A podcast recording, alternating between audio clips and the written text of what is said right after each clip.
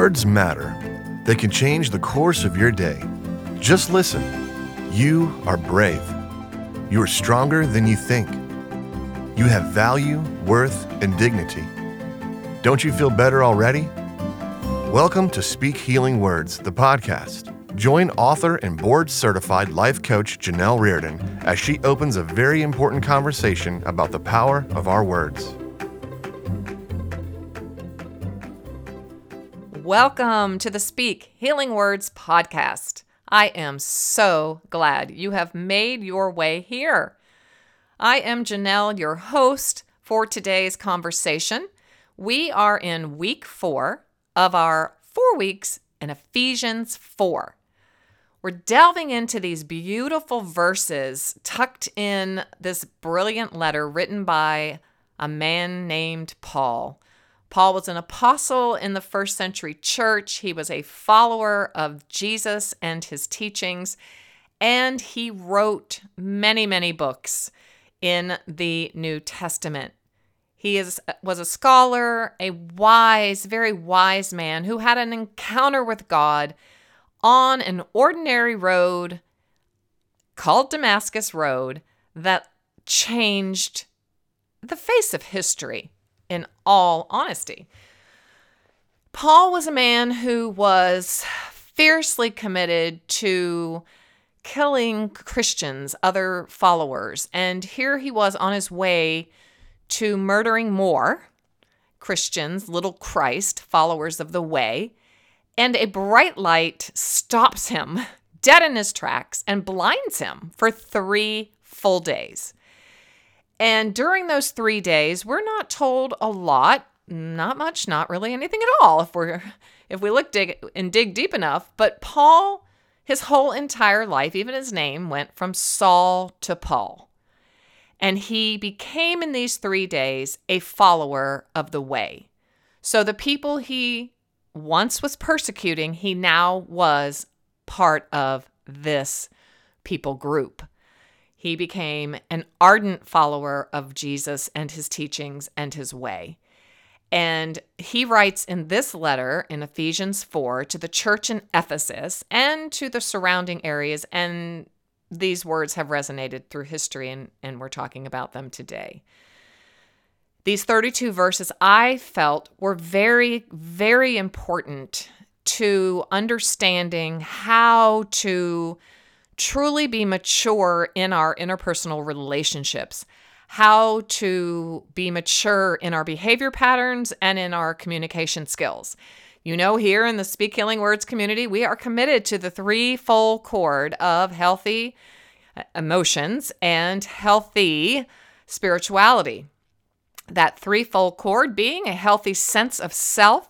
We know uh, we have a strong sense of our God breathed identity. And then we have very strong, healthy patterns of behavior and healthy communication skills.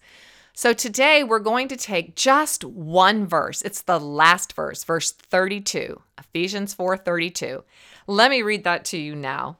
Paul writes, "Be kind and compassionate to one another, forgiving each other as Christ in God forgave you.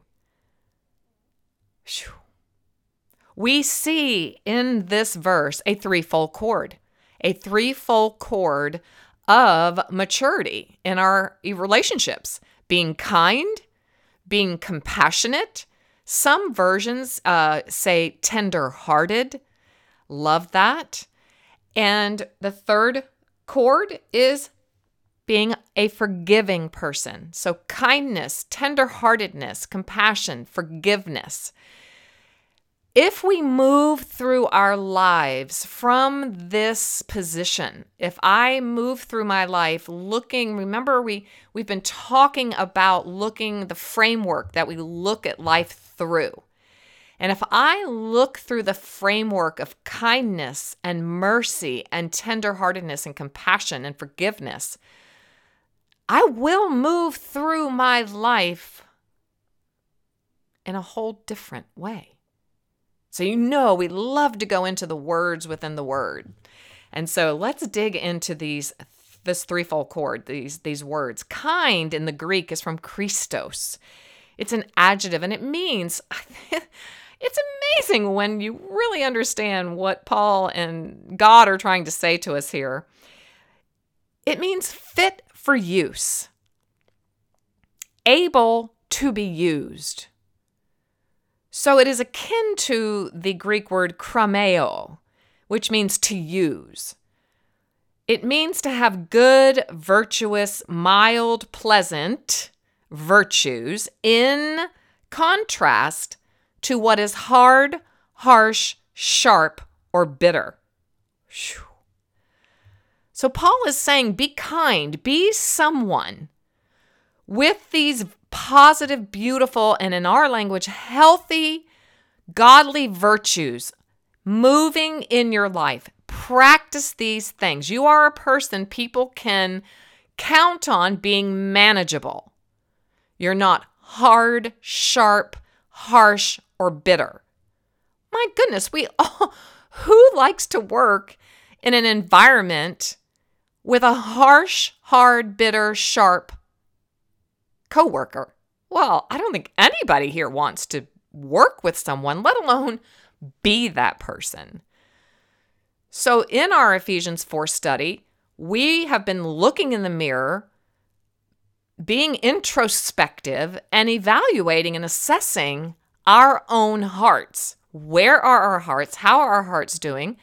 Because inside of our hearts, we know that above all else, guard our hearts, guard our affections, because absolutely everything in life flows from our heart. So we're taking a good, hard look in the mirror at ourselves, at our heart. And that's what we do here. And we do that with no judgment, we do it with love and grace so that we can come into and become our God breathed very best self. I want to be a person, and I know you do too, or you wouldn't be here, who enters a space, whether it's at work, at church, at home, in an athletic event, you fill in the blank, you walk in, and wow, you bring into that space these virtues these beautiful virtues kind, manageable, fit for use. I love that. Tender hearted and compassion, our second strand of this threefold cord, comes from the Greek, and I will not pronounce this right, yesophlognos, I think. It sounds a lot like esophagus. It sounds a lot like uh, exactly what it means. And it means having strong bowels. yes, that's what it means. In the Greek, in the Greek culture, the bowels were regarded as the seat of the violent emotions of love and anger and passion, the passions. In the Hebrew culture, it was the seat of the more tender affections like kindness and compassion. So a tender heart just meant a heart in which mercy resided, not judgment. Now, judgment's not always wrong. We have to judge a tree by its fruit. That's what we're told in Matthew. But the judgment we're talking about is shame based and harsh and hard. Shoulds and shouldologies. When people should all over us, right? So, Paul is saying, I want you to be kind. I want you to be a person that's manageable, that's fit for use, that has very healthy, positive virtues operating in your life. I want you to be mature. And I want you to be a person whose heart is tender and compassionate, meaning that it knows how to manage all of its emotions. It's not a heart that's hard and closed and judgmental and bitter. So I had a, a, a beautiful person last week share with me that compassion was really hard for them. You know, I just don't have compassion. I don't I don't know how to make compassion something in my life. How do I practice this? Help me.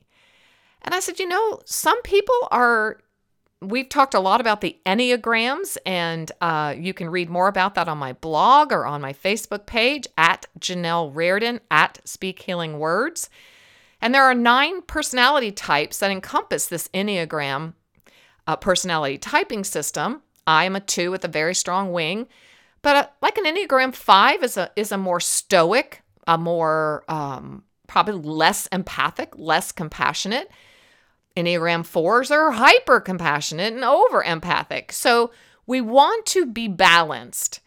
And so God needs every aspect of our personalities. And that's what makes up a whole body of the body of Christ. That makes up what makes up a family. That uh, that's what makes up a marriage, relationships. We need each other. We're not all going to be the same kind of personality. And we're wrong to think that everyone thinks like we do or everyone should think like we do.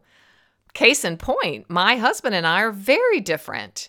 He's a very different personality than I am, but we yin our yang, we balance one another out. And that's what makes us so strong and so healthy.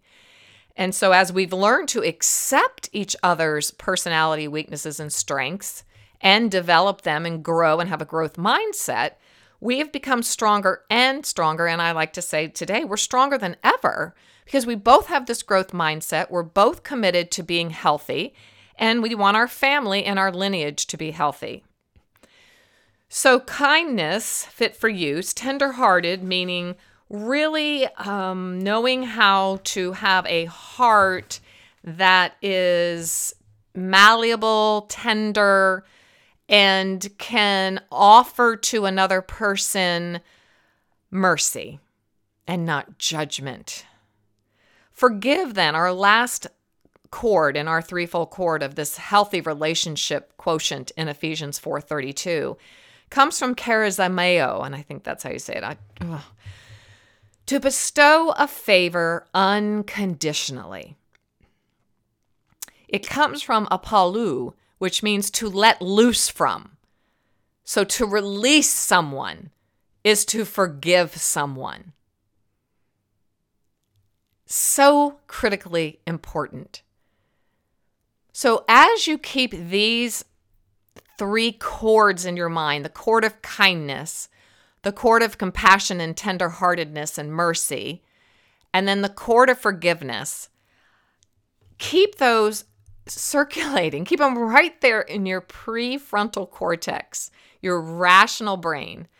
As I propose to you, well, what I think enables and empowers us to be able to move through life in the Ephesians 4:32 way.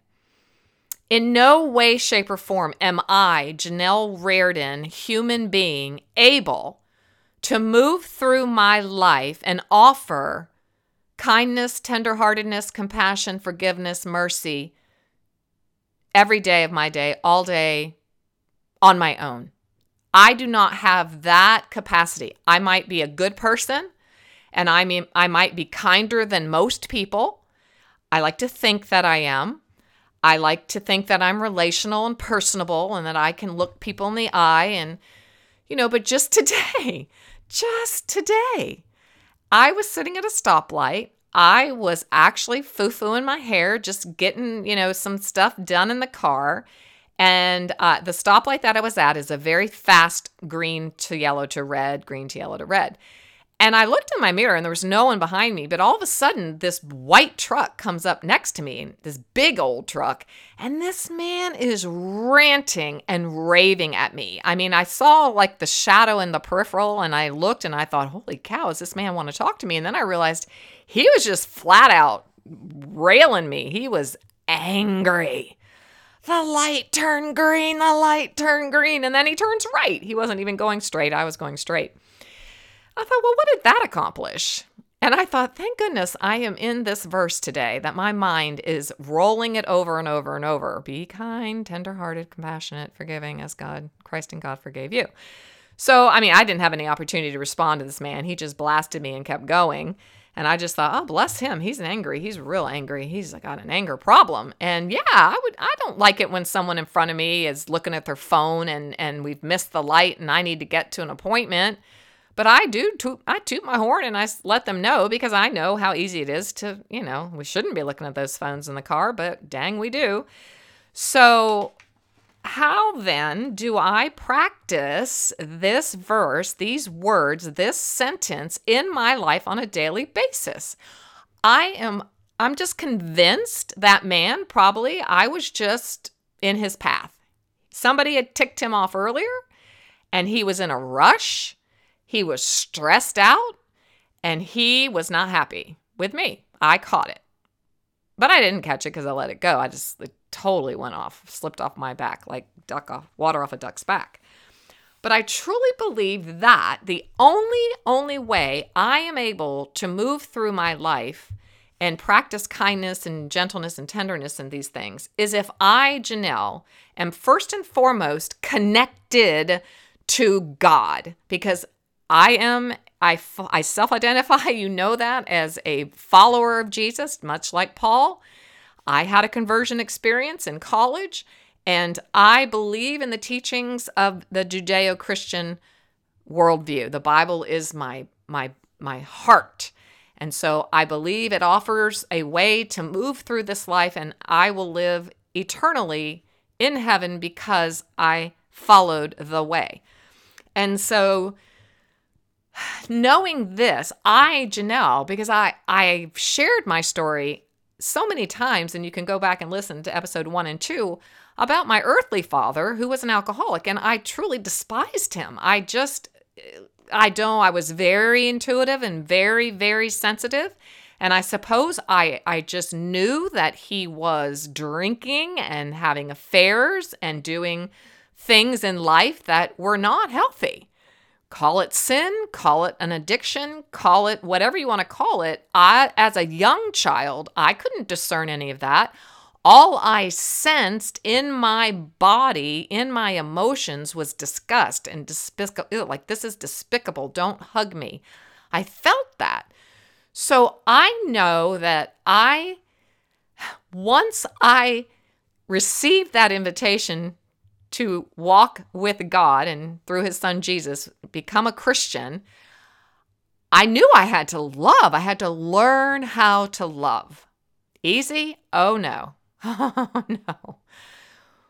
But I had to learn to love my father. And one of the great things that uh, that happened was I did. I had full restoration and reconciliation with my father on his deathbed and I'm so grateful for that.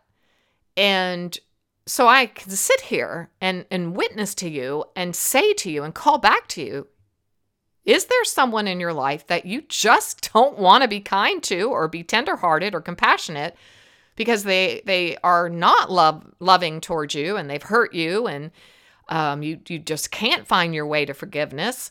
Well, step one is is right here. We just we open our hands, we sit down, and I did it through tears. Father, help me love my father. Father God, help me love my father. I don't love my father. I don't want to be around my father. But God is a source, He has an expansive, endless, unlimited, infinite source of love and mercy and compassion and all of those virtues we've talked about here today. It never runs dry. Never. So if I can learn the practice of coming to my Father in heaven.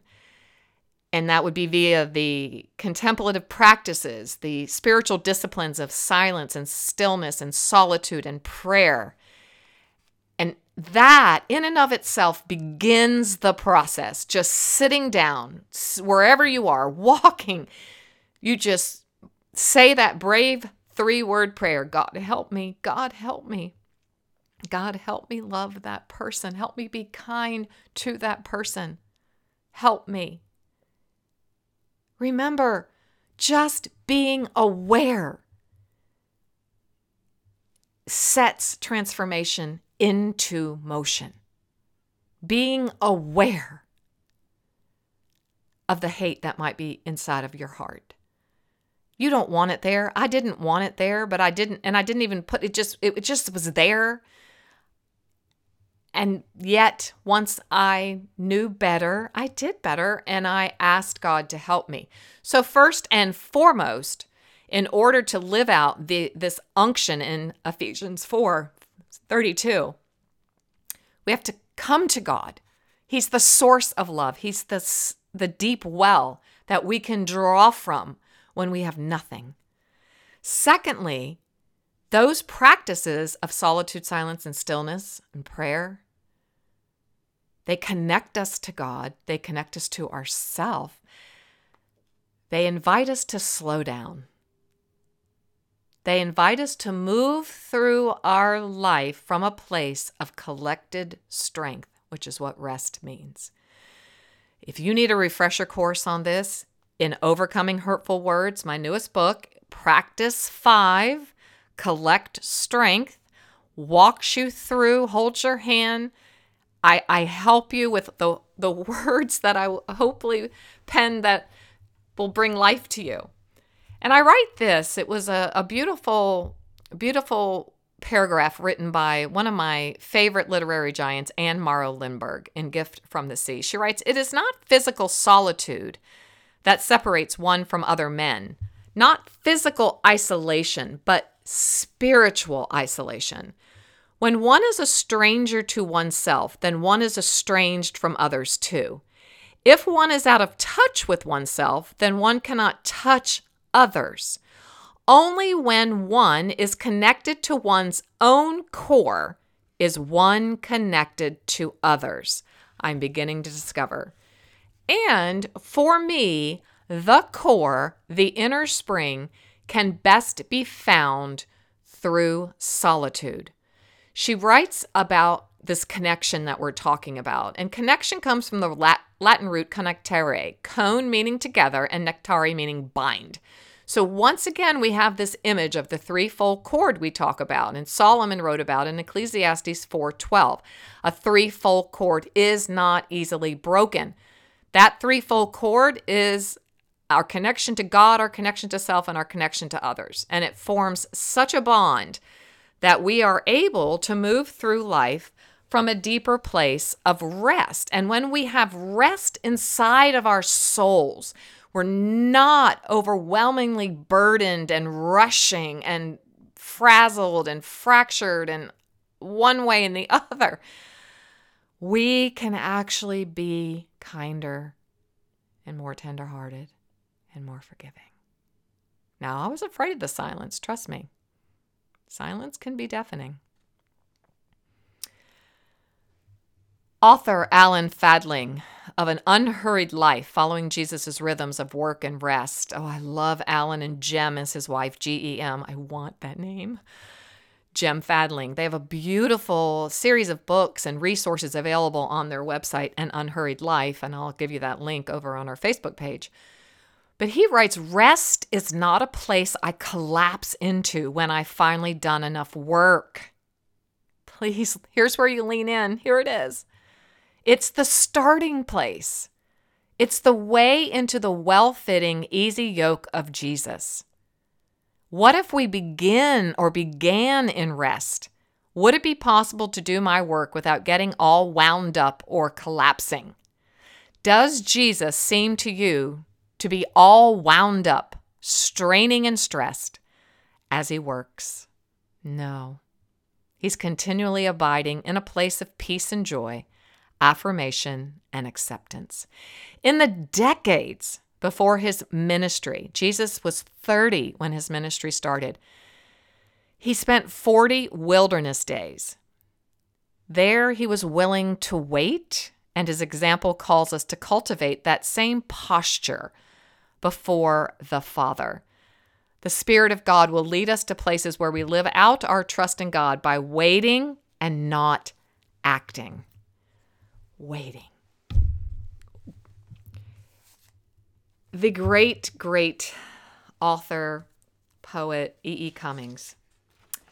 I have to read this as we close today. You might you might want to rewind and write this one down. He writes and he's and he's talking about the integrity of selfhood. It takes courage to grow up and become who you really are. To be nobody but yourself in a world which is doing its best night and day to make you everybody else means to fight the hardest battle which any human being can fight. Now, note, E. E. Cummings wrote this way before social media platforms.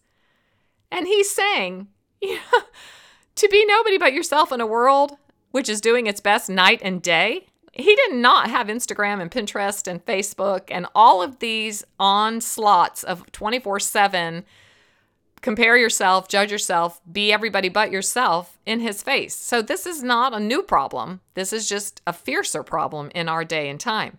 Yes, E.E. E. Cummings, it does take courage to grow up and become who you really are. That is what we call our God breathed self, our true self.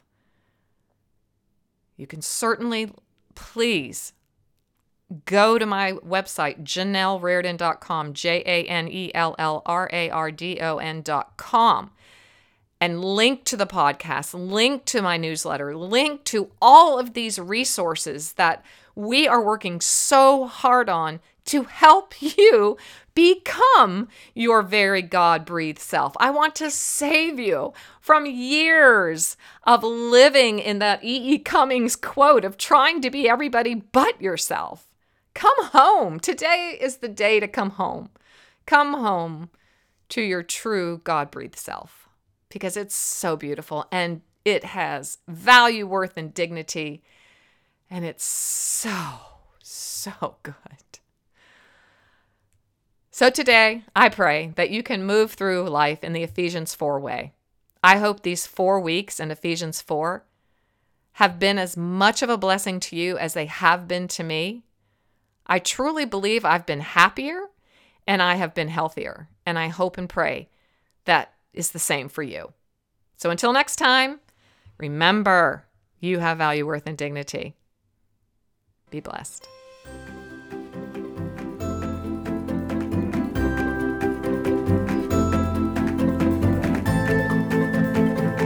Thanks for listening today. It was great having you here. For even more great content and conversation, please join the Speak Healing Words community at janellrardon.com.